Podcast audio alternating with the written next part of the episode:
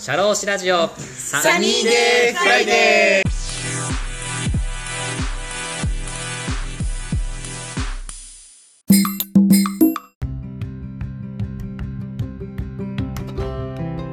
はい、こんにちは。田村陽太です。今日もね、一人語り回をしていきたいと思うんですけども、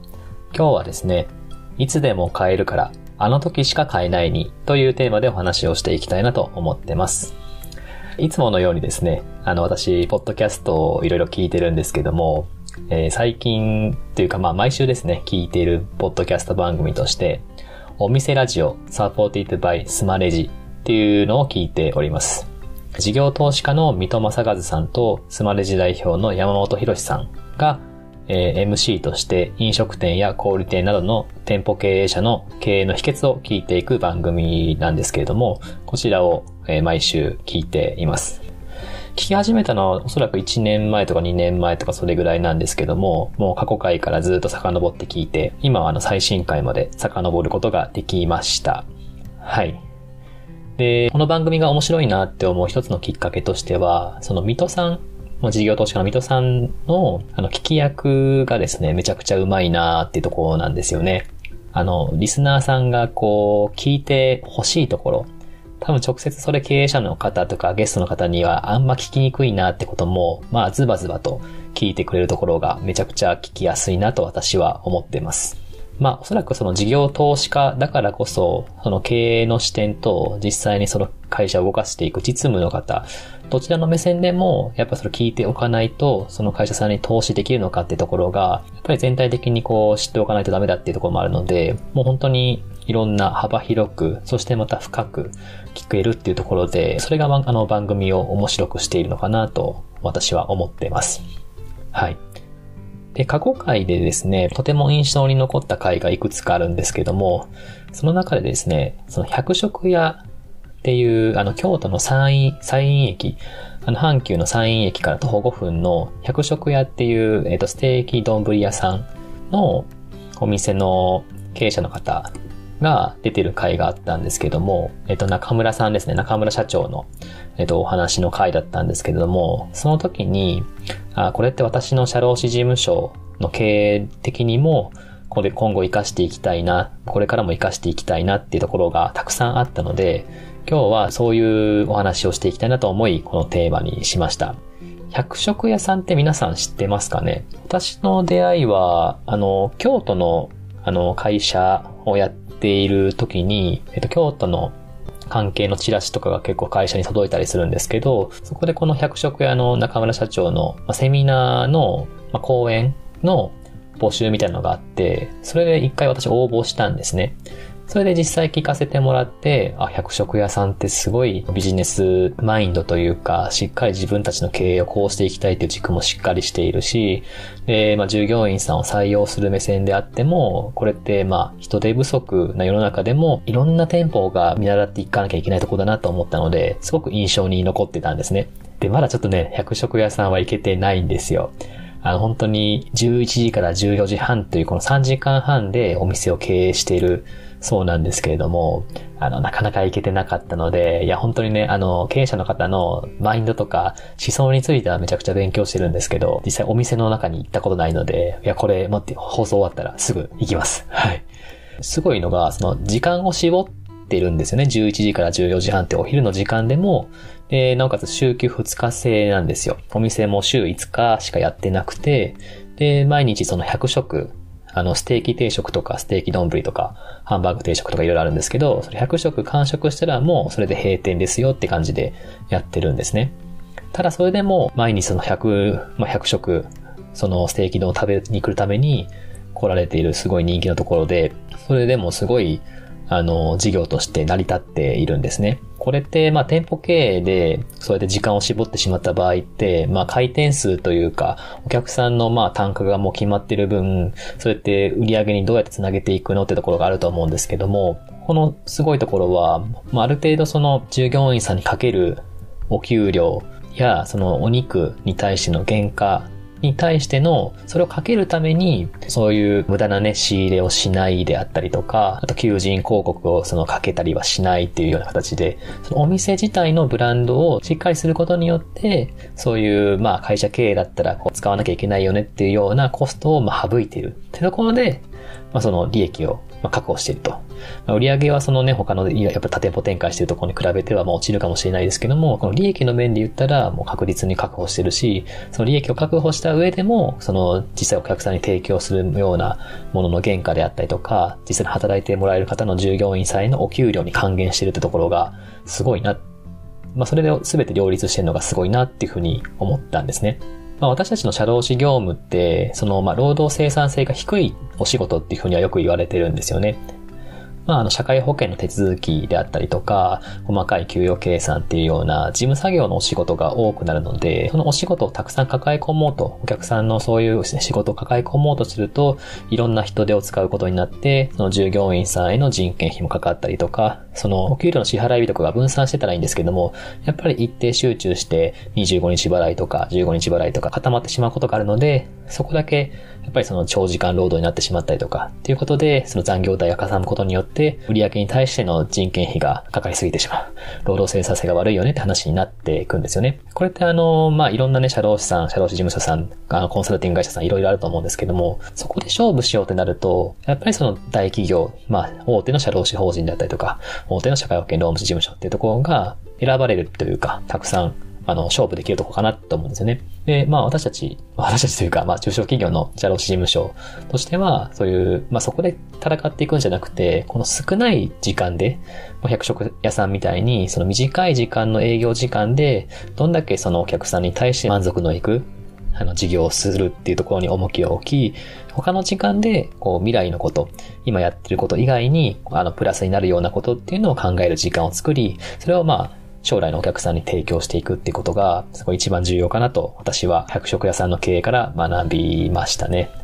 で、あの、中村さんの、その、えっ、ー、と、お店ラジオの話ですごい面白かったところが何点かあったので、ちょっとさらっていきながらお話ししていきたいんですけども、昼の11時から14時半の3時間半っていうその営業短い時間に絞ることって、それ営業的にちょっとデメリットに働くんじゃないのって言われるかもしれないんですけども、逆にそのお昼のあの時間にしか行けないんだっていう風にすると、皆さん来たくなるっていう風には言ってるんですよね。いつでも対応してくれるじゃん、お昼でも夜でもやってるじゃんってなる感じになると、あ別に今行かなくてもよくないいつか行ければいいよねっていう形で、どうしてもその、今行かなきゃいけないんだっていうその気持ちをかき渡せることって結構少なくなるっていうふうにはおっしゃってたんですよね。これってまさにそうで、私たちの、まあ、社労士事務所のお仕事としても、その給与計算とか事務作業だけの仕事だけじゃなくて、突発的な、まあ、労務相談であったりとか、こういうふうな感じで従業員さん雇用していきたいみたいな形で、相談業務があったりするんですよね。で、まあ、困った時に相談できるような、まあ、119的なね、感じでの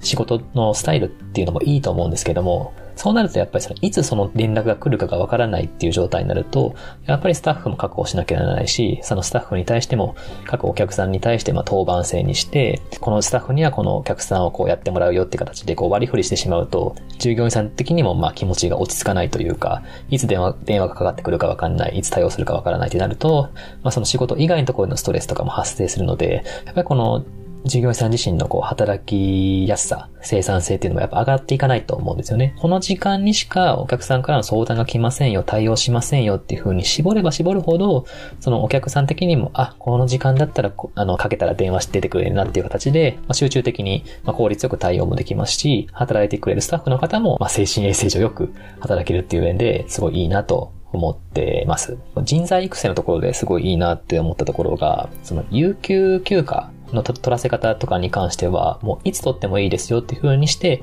決めてるそうです。で逆に言うと、その従業員さん同士で、まあこの話し合って、じゃあここだったらまあこの3人で回せるから、ここだったらいいですよって形で、その従業員さん同士で話し合って有給を取りやすい状態にしているっていうのをおっしゃってたんですよね。しかもあの有給取得率は100%だそうです。今の時代、その有給もね、1年に必ず5日を取ってくださいっていう形で、法律では言われてますけれども、まあそれってまあカレンダーとかに落とし込んで有給使わせるとか、必ずまあなんとかして自分で5日使わせるっていうような形で、結構アップアップしてる会社さんも多いと思うんですけども、まあ、そこは割り切って、もう有給に関してはもう従業員さんの権利なんだから、いつ取ってもいいですよ。会社もね、事業経営をこう、継続していかないと続かないわけで、そこら辺は従業員さんと話し合ってねっていう形で、ある意味、まあ、権利と義務っていうところを必ずその従業員さんに、まあ、どちらも渡して、必ずその権利を行使するためにはちゃんと自分の義務を果たしてねっていう形で、どっちもこう、飴と鞭をね、与え、与えるっていうのは、すごいいいことだなと私は思いました。あと、人材育成で印象に残ったところとしては、そのハローワークだけで求人募集をかけてるってところですよね。このリスナーさんも経営者の方がもいらっしゃれば、あの、従業員さんの方もいらっしゃると思うんですけど、まあ、ハローワークって、まあ、求人票って無料で掲載できますし、そこに働く職員さんから、まあ、キャリアコンサルティングを受けて、まあ、自分の最適な職を探すっていうような印象があったりするんですけど、まあ、一方では、なんか、まあね、有料の求人媒体と比べて、失業した後にこう行くところだから、本当にそんないい求人ないんじゃないのみたいな、結構ネガティブな思いを持たれている方もいらっしゃるかと思うんですけども、百食屋さんの、まあ、事例を見てみると、こういうハローワークだけで、まあ、お金をかけずに求人募集をしても、お客さんが来るっていう、あ従業員さんが来るっていうようなところを作ってるんですよね。これってもう本当に求人票の中身がいいとか、あお時給がいいとか、福利厚生がいいとか、それはもちろんその今までの事業形態の利益を確保しているからこそそういうところも還元してるかと思うんですけど、一番は、その実際にお客さんが来て、来店された時の口コミであったりとか、実際お客さんとして来てた方が、その百食屋さんのまあ、ブランディングというか、その経営理念に関して共感をして、実際そこの私が、私たちもそこで働きたいなとか、実際お店をこう経営していきたいと思うんだけれども、その百食屋さんの経営について学ばせていただきたいんだっていうことで、お金かけなくても、もうその、その店を知ってくれてる状態っていうのを作り出しているんですよね。これって私もすごいいいことだと思ってて、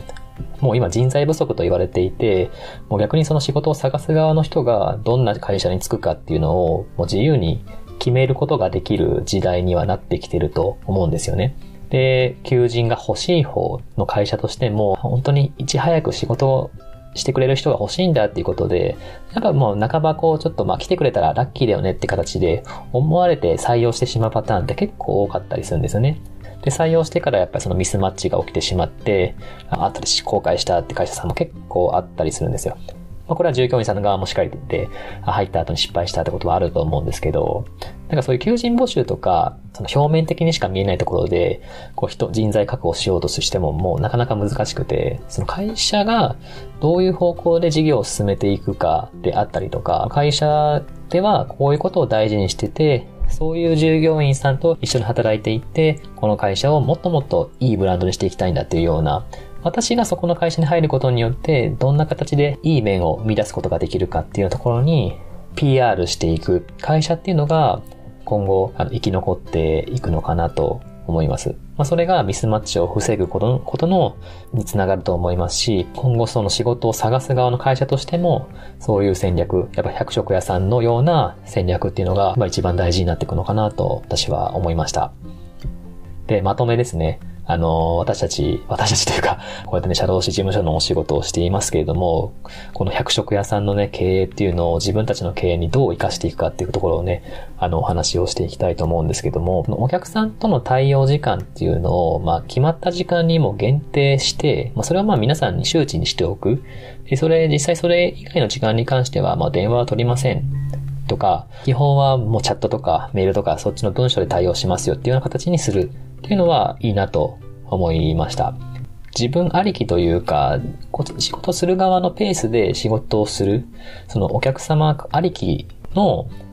事業スタイルっていうのは、やっぱりその精神衛生的にも良くないと思うんで、そこから脱出するためにもそういう体制を作っておくことが大事かなと思いました。それに関連して、まあそのね、電話とかをいつでも受け入れますよとか、この営業時間内なら受け入れますよっていうような体制から、もうこの時間でしかまあ話せませんよっていう体制にする。まあ、例えば、まあその予約制にする。まあ前日のこの時間までに行っていただければ、この時間は空いていますので、この時間だったら相談対応できますよ。であったりとか、